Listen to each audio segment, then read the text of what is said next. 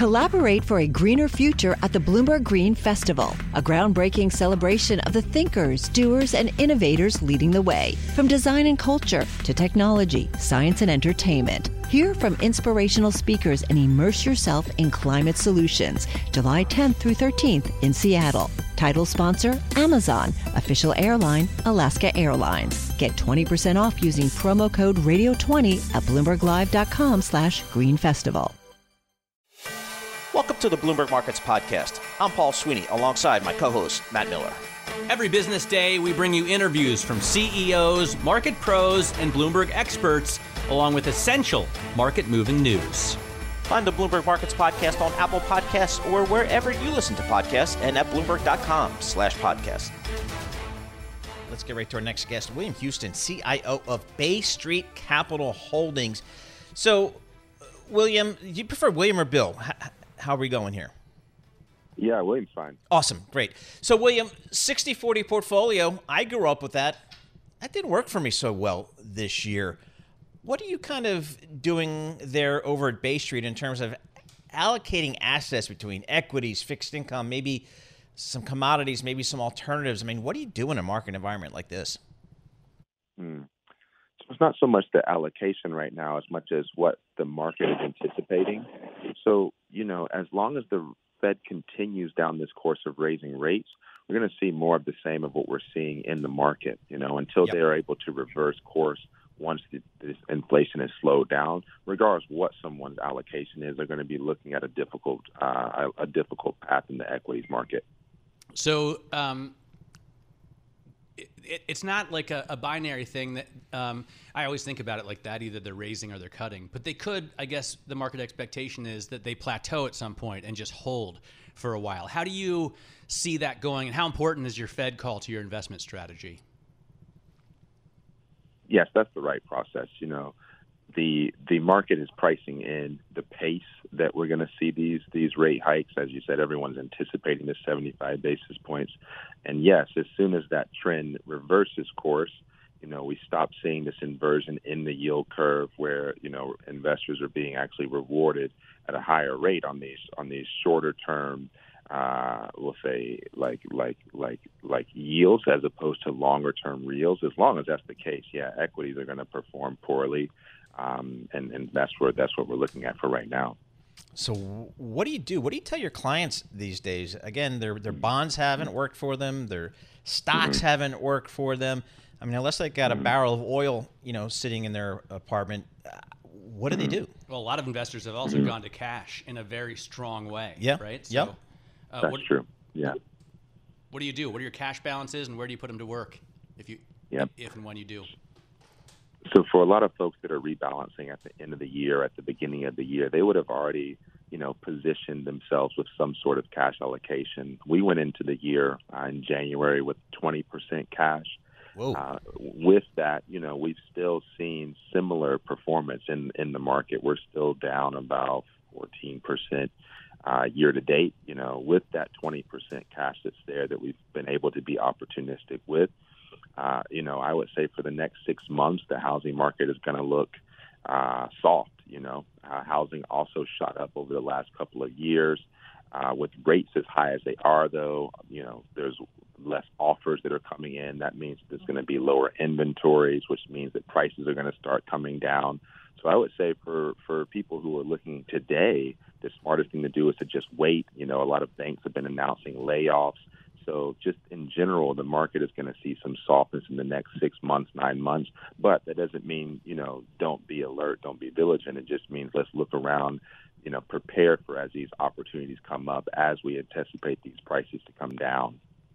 William, I want to ask you about um, your life, your studies, and you know what you do out there on the left coast because I initially, you know, I saw your resume and was struck by how much you studied um, investment management at Wharton, industrial systems engineering at Georgia Tech, mathematics at Alabama, and classically trained pianist at Vanderbilt's Blair School of Music, which made me think about the fact that a lot of times mus- musicians are so innovative and um, so successful in the world of business and, and on Wall Street. I just wonder what you think about that and how it's how it's affected you.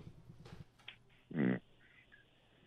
So I think you know, no individual is is able is going to be able to outperform the market. You know, fortunately for me, I've been able to surround myself with other individuals from very diverse backgrounds, and you know, it's that diversity of thought and this concept around idea flow uh, a friend of mine at the Stanford D School, he actually just released a book on, you know, how to come up with uh, good ideas, you know, and, and the truth to that is when you're looking at an investment opportunity, everyone knows that it's art, you know, part art, part science. But the best ideas actually come from actually the abundance of ideas, you know. So something that we do internally as a team is speak through the opportunities that we're looking at, speak through what's going on in the market, but also be comfortable to go through as many ideas as possible as a team so that we can so that we can field test these options that are coming up and actually through trial and error see well what is the best option to to to, to take in the in the in the in the thing that we're experiencing at that at that moment. So William, what's you know what do you think you really bring? What do you try to bring to your clients in terms of value, service, insight? you know, what do you think is most important that you bring to your clients? Yeah, so something we've always stood behind is investing through the lens of history, right? So we want to be able to look at an opportunity. We want to help investors see around the corner. Uh, we want to prevent any emotional decision making. Uh, so for us, you know, we want to be able to see what's going on, and when market sentiment is is where it is today, be able to explain the position that we're in, uh, and also you know, again, even though we were only in 20% cash, instead of going back hindsight and trying to make uh, an impulsive decision, say, right. okay, this is where we're positioned, and over the long term, uh, you know, over time, equity markets will pull back up. We can speak investors through this next six to nine months that we see coming, right. uh, so that they're able to have a little rest and peace of mind as we as we step into it. All right, good stuff. Hey, William, thanks so much for joining us. Really appreciate you uh, taking some time out of your day to chat with us. William Huston, CIO of Bay Street Capital Holdings. And one of Investopedia's top 100 most influential advisors of 2022. That's the second year in a row he's been nominated for that prestigious award. Collaborate for a greener future at the Bloomberg Green Festival, a groundbreaking celebration of the thinkers, doers, and innovators leading the way. From design and culture to technology, science, and entertainment. Hear from inspirational speakers and immerse yourself in climate solutions. July 10th through 13th in Seattle. Title sponsor Amazon. Official airline Alaska Airlines. Get 20% off using promo code Radio20 at BloombergLive.com slash Green Festival.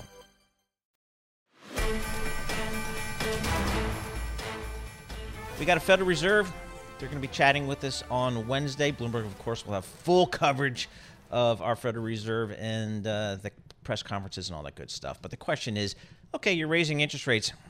Are you going to push this economy into a recession? Let's check in with somebody who thinks about this stuff for a living. Markus Schomer, chief economist at Pinebridge Investments. Markus, what's your recession call with a Federal Reserve that seems pretty, you know, hell bent on kind of getting its handle on inflation? Uh, it's really hard to to get uh, to get your head around the recession call forecast right now, um, because it depends a little bit what it, it's all about. Depending what what you think the Fed will do, as opposed to what the Fed should do, right?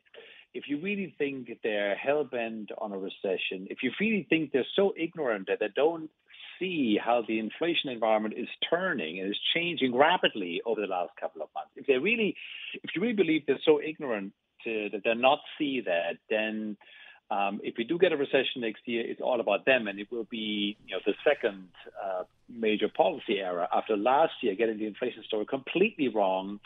Uh, they may get the inflation story completely wrong again and push the economy into a recession next year. So um, I'm I'm sticking I'm sticking out with a non-recession forecast because I maybe somewhat naively believe they will get some some sort of economic sense uh, over the next six months or so, realize where we are, and stop this kind of ridiculous hawkishness that's well, coming out of every FOMC member right now.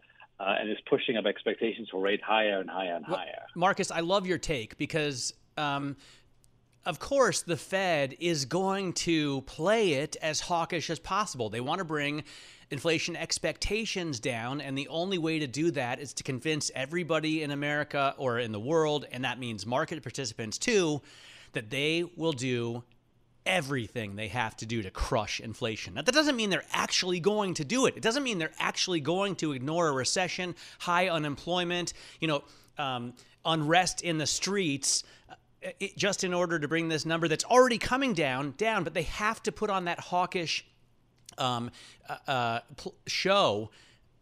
Is that how you think it's going to work? That they're that they're actually they actually are going to be smart enough or or um, sensitive enough to, if not turn around, at least pause when we start to get unempl- unemployment really ticking up?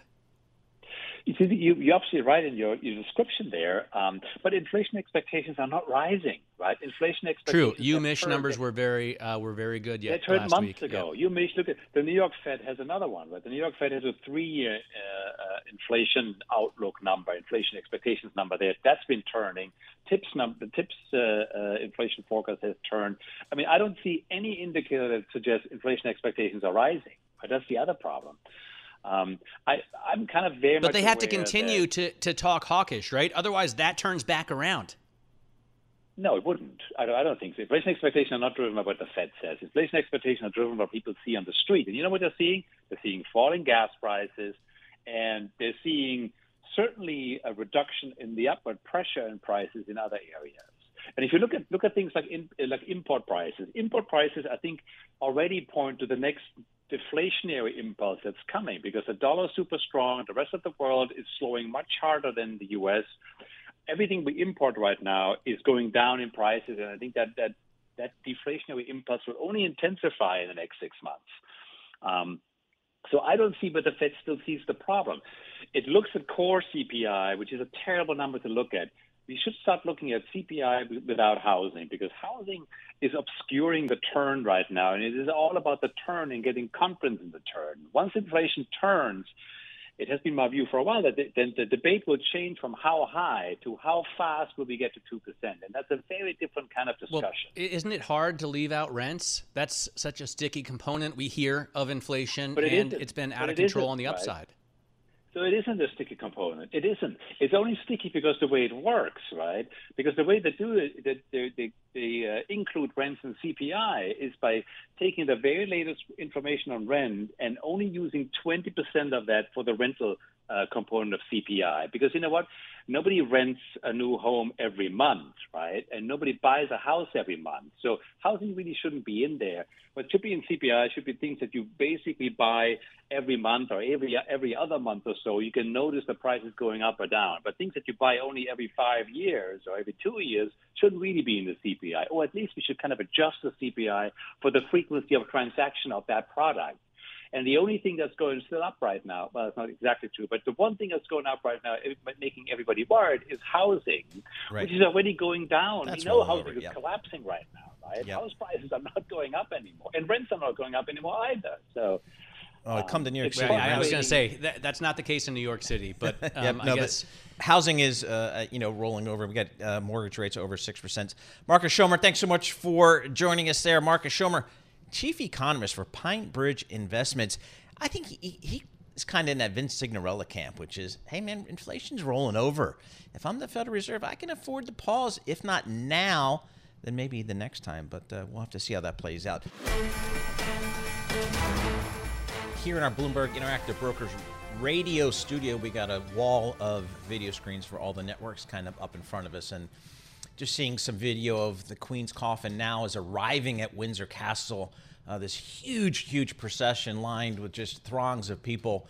Uh, just extraordinary uh, kind of uh, day here. And I was looking at the schedule, Matt. It starts at 6:30 a.m. this morning.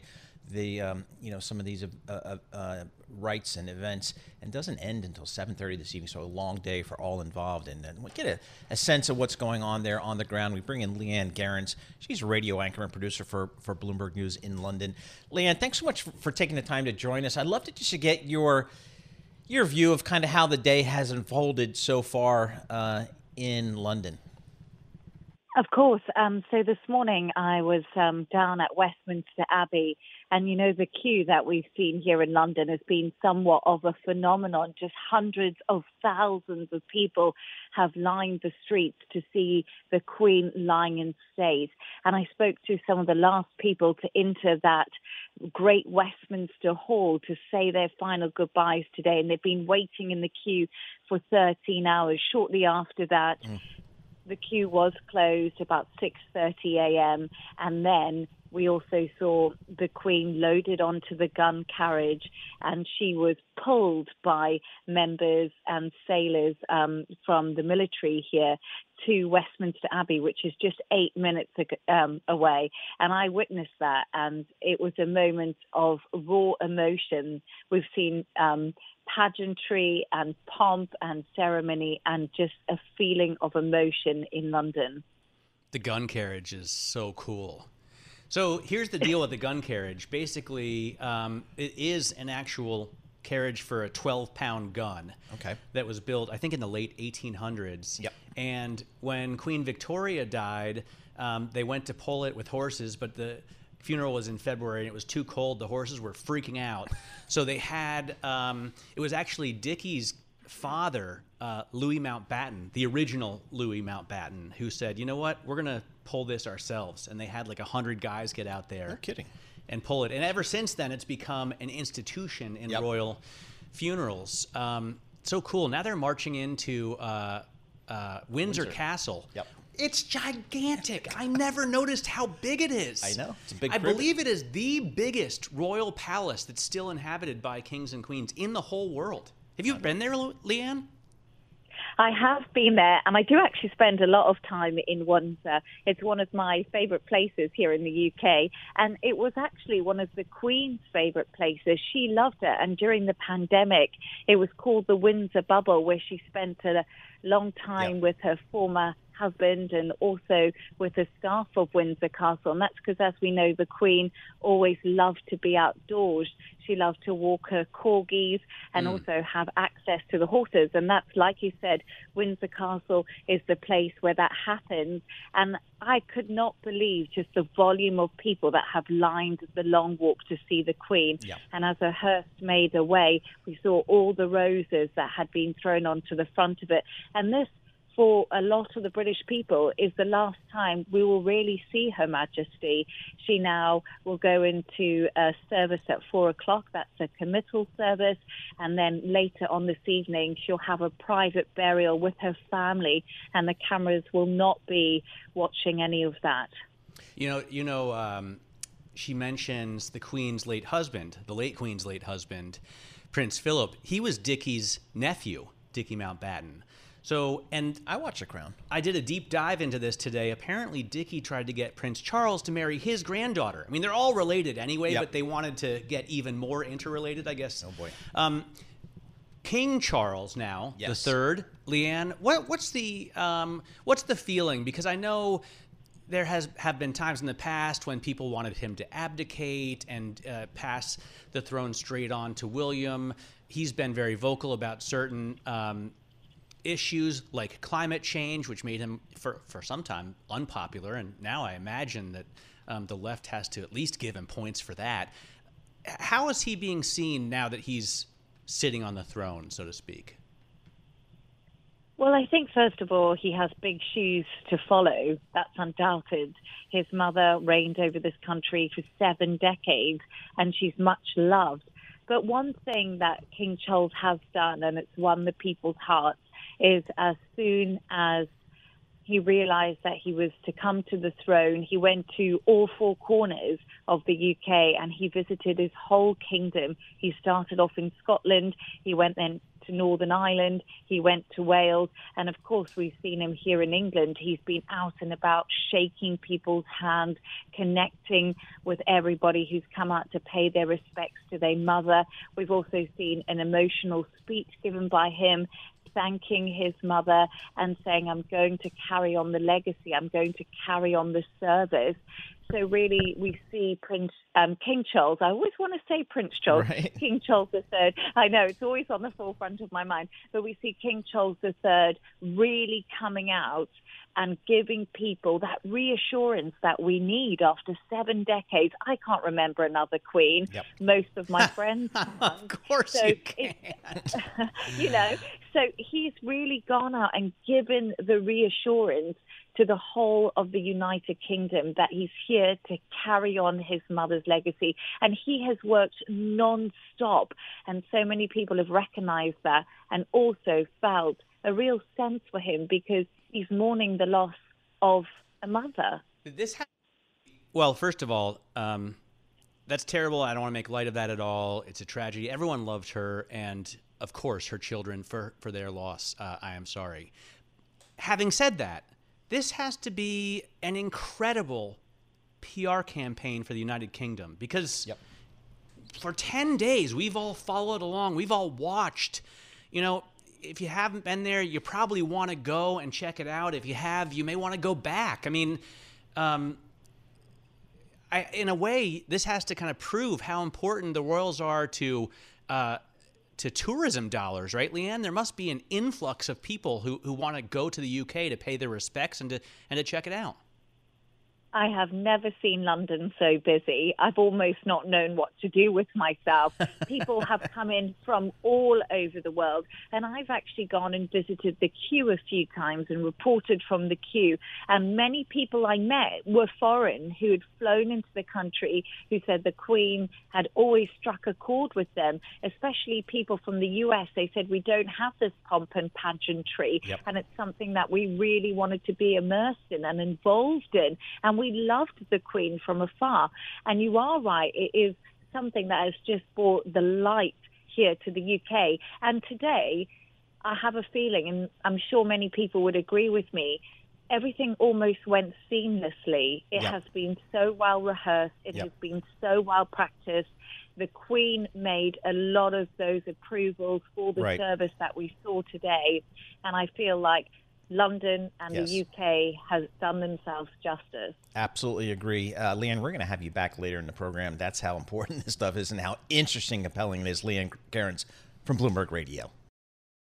Collaborate for a greener future at the Bloomberg Green Festival, a groundbreaking celebration of the thinkers, doers, and innovators leading the way. From design and culture to technology, science, and entertainment. Hear from inspirational speakers and immerse yourself in climate solutions. July 10th through 13th in Seattle. Title sponsor Amazon. Official airline Alaska Airlines. Get 20% off using promo code Radio20 at BloombergLive.com slash Green Festival.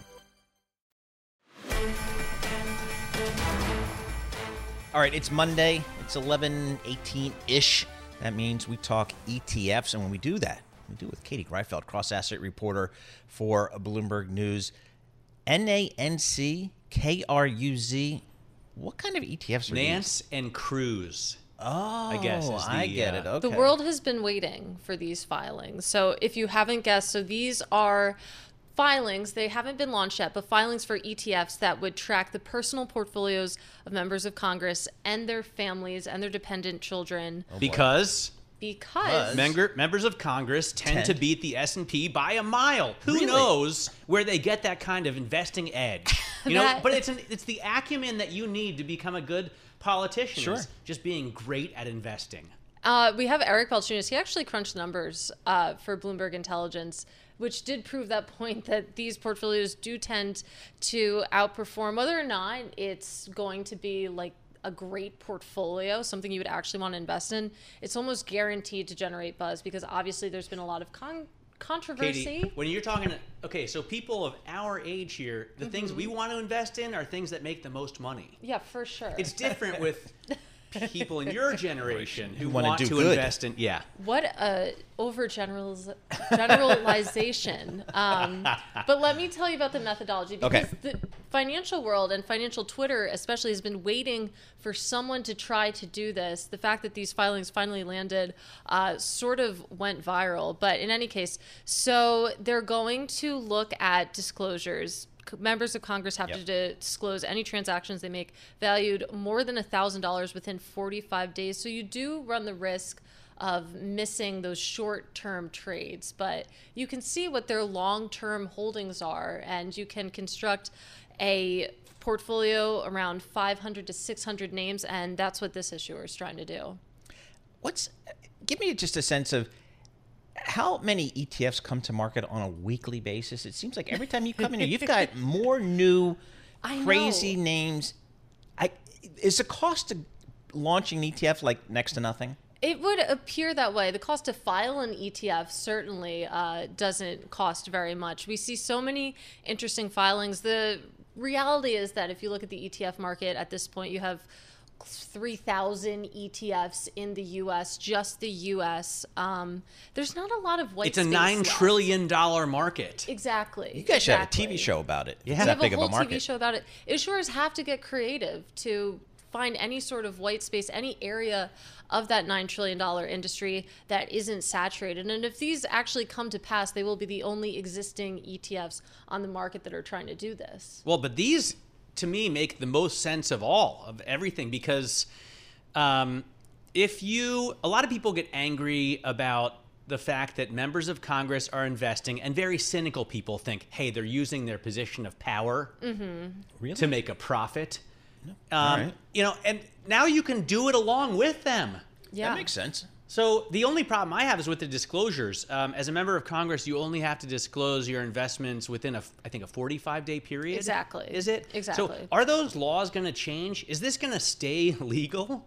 Well, it's interesting. There was this big bipartisan push last year to basically change the laws, require more disclosures, or maybe make it so that lawmakers would only be able to invest in S&P 500 tracking funds or index tracking funds which a lot of corporate employees those are the restrictions we're under we're on our show going to hear from Emily Wilkins uh, she's a congressional and government reporter at Bloomberg News about those efforts because again it was a big bipartisan sort of unity moment, but it seems like that push is largely stalled. I don't think there's been any action on the legislative front. Funds flow. People still putting the money in. Oh, here's the thing I want to talk. Yeah. Converting mutual funds, like Matt and I grew up with mutual funds. You put the Snore. Fidelity, you know, Contrafund, the Fidelity. I mean, it's not think about how rev- revolutionary they were at the time. They Oh, were. yes, Jack everybody- Bogle is a man, a myth, a legend who changed the way we invest. But now, mutual Yeah. funds are converting to ETFs, right? It is a growing trend. The first happened about two years ago. Honestly, I think it's slowed down a little bit. Uh, some proponents in the ETF industry would tell you that it's still growing. Uh, but we did have Neuberger Berman. They did convert earlier this month uh, some of their mutual funds into an ETF. This trend, it's expected to grow to basically a $1 trillion wave. We're not close to that point yet. But if you look at the flow of funds, new money or Yep. money coming into the ecosystem, it's all it's like a zero sum sort Ah, of flow okay, that makes sense. picture. But Yep. in terms of issuers actually converting their mutual fund into ETFs, people think there's a lot more runway. But you have to consider the fact that mutual funds are the preferred structure for retirement plans for 401ks. So there's incentive to convert, but there's also plenty of reasons to stay in that specific structure.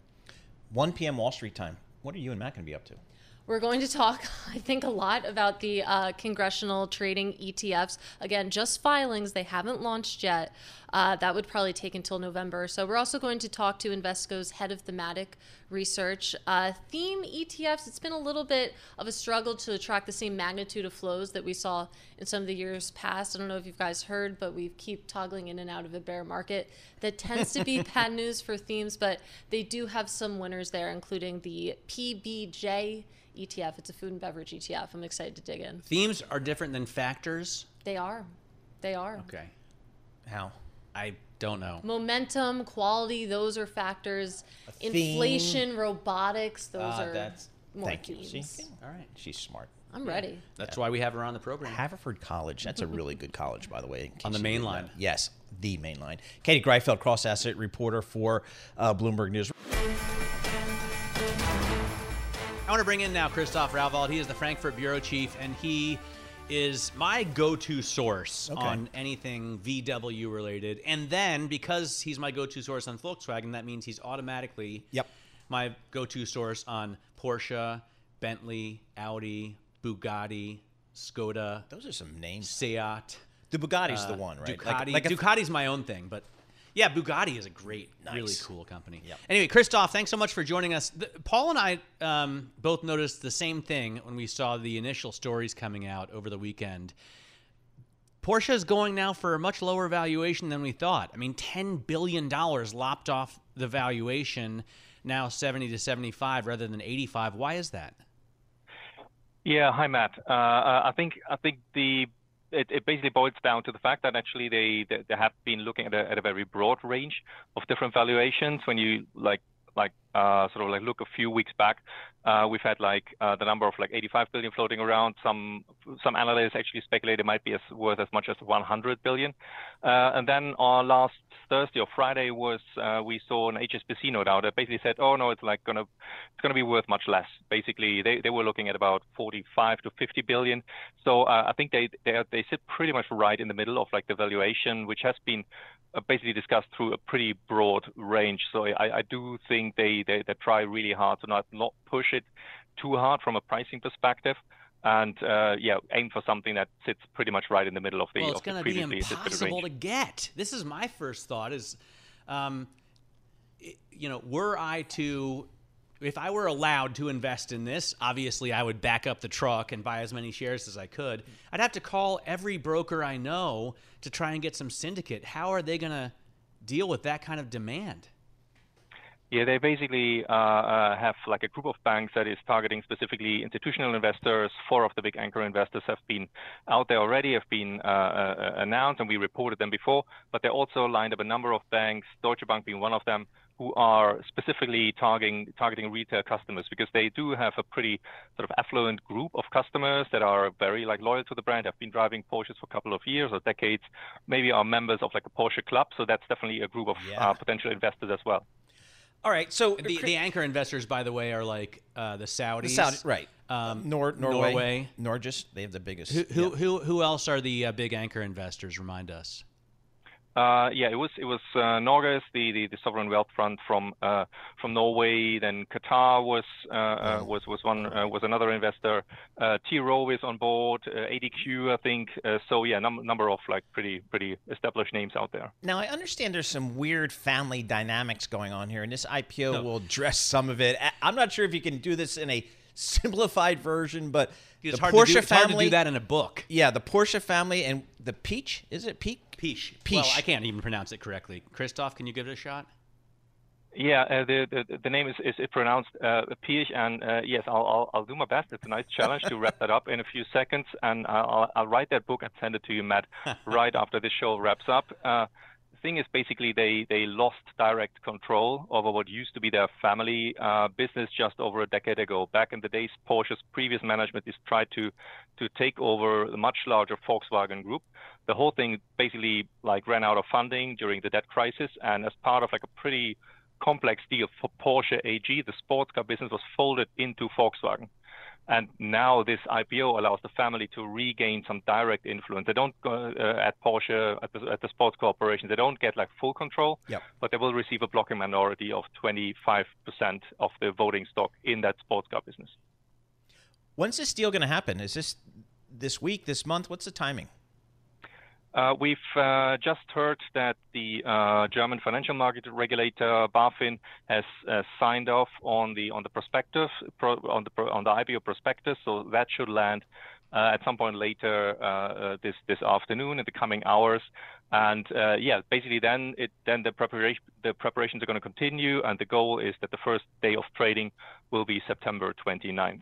It's pretty exciting. Um, the only thing that is kind of a bummer for me, and probably cool for Christoph, is that they're doing it on the Frankfurt Börse, which is, I mean, so lame. No offense, Christoph, but there's nobody that even works there. Like, why not do it on the New York Stock Exchange, where there's real pomp and uh, uh, and, and, ex- and and celebration? Yeah, I think I'm, I'm. I guess I'm totally biased there because like the Frankfurt Stock Exchange is just like a walk from our office, so I'm, I'm all for it, Matt. Uh, and yeah, I guess we have to bring you back to Germany, guys.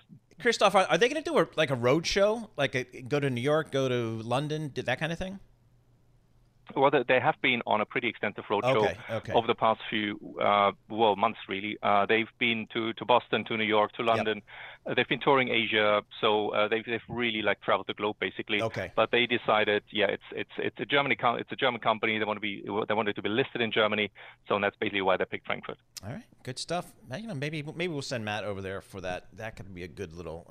Please Bloomberg do. markets. yeah, we'll send we'll send them your way. Christoph Rauwald, uh, bureau chief, Frankfurt, Munich, pretty much all of Germany uh, for Bloomberg News. He kind of keeps us on top of what's happening uh, in Germany. And again, this IPO of Porsche, uh, looking to raise as much as 9.4 billion euros.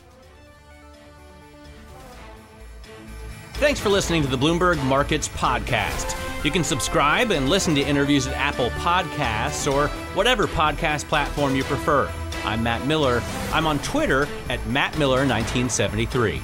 And I'm Paul Sweeney. I'm on Twitter at PT Sweeney. Before the podcast, you can always catch us worldwide at Bloomberg Radio. Collaborate for a greener future at the Bloomberg Green Festival, a groundbreaking celebration of the thinkers, doers, and innovators leading the way. From design and culture to technology, science, and entertainment. Hear from inspirational speakers and immerse yourself in climate solutions. July 10th through 13th in Seattle. Title sponsor Amazon. Official airline Alaska Airlines. Get 20% off using promo code Radio20 at BloombergLive.com slash Green Festival.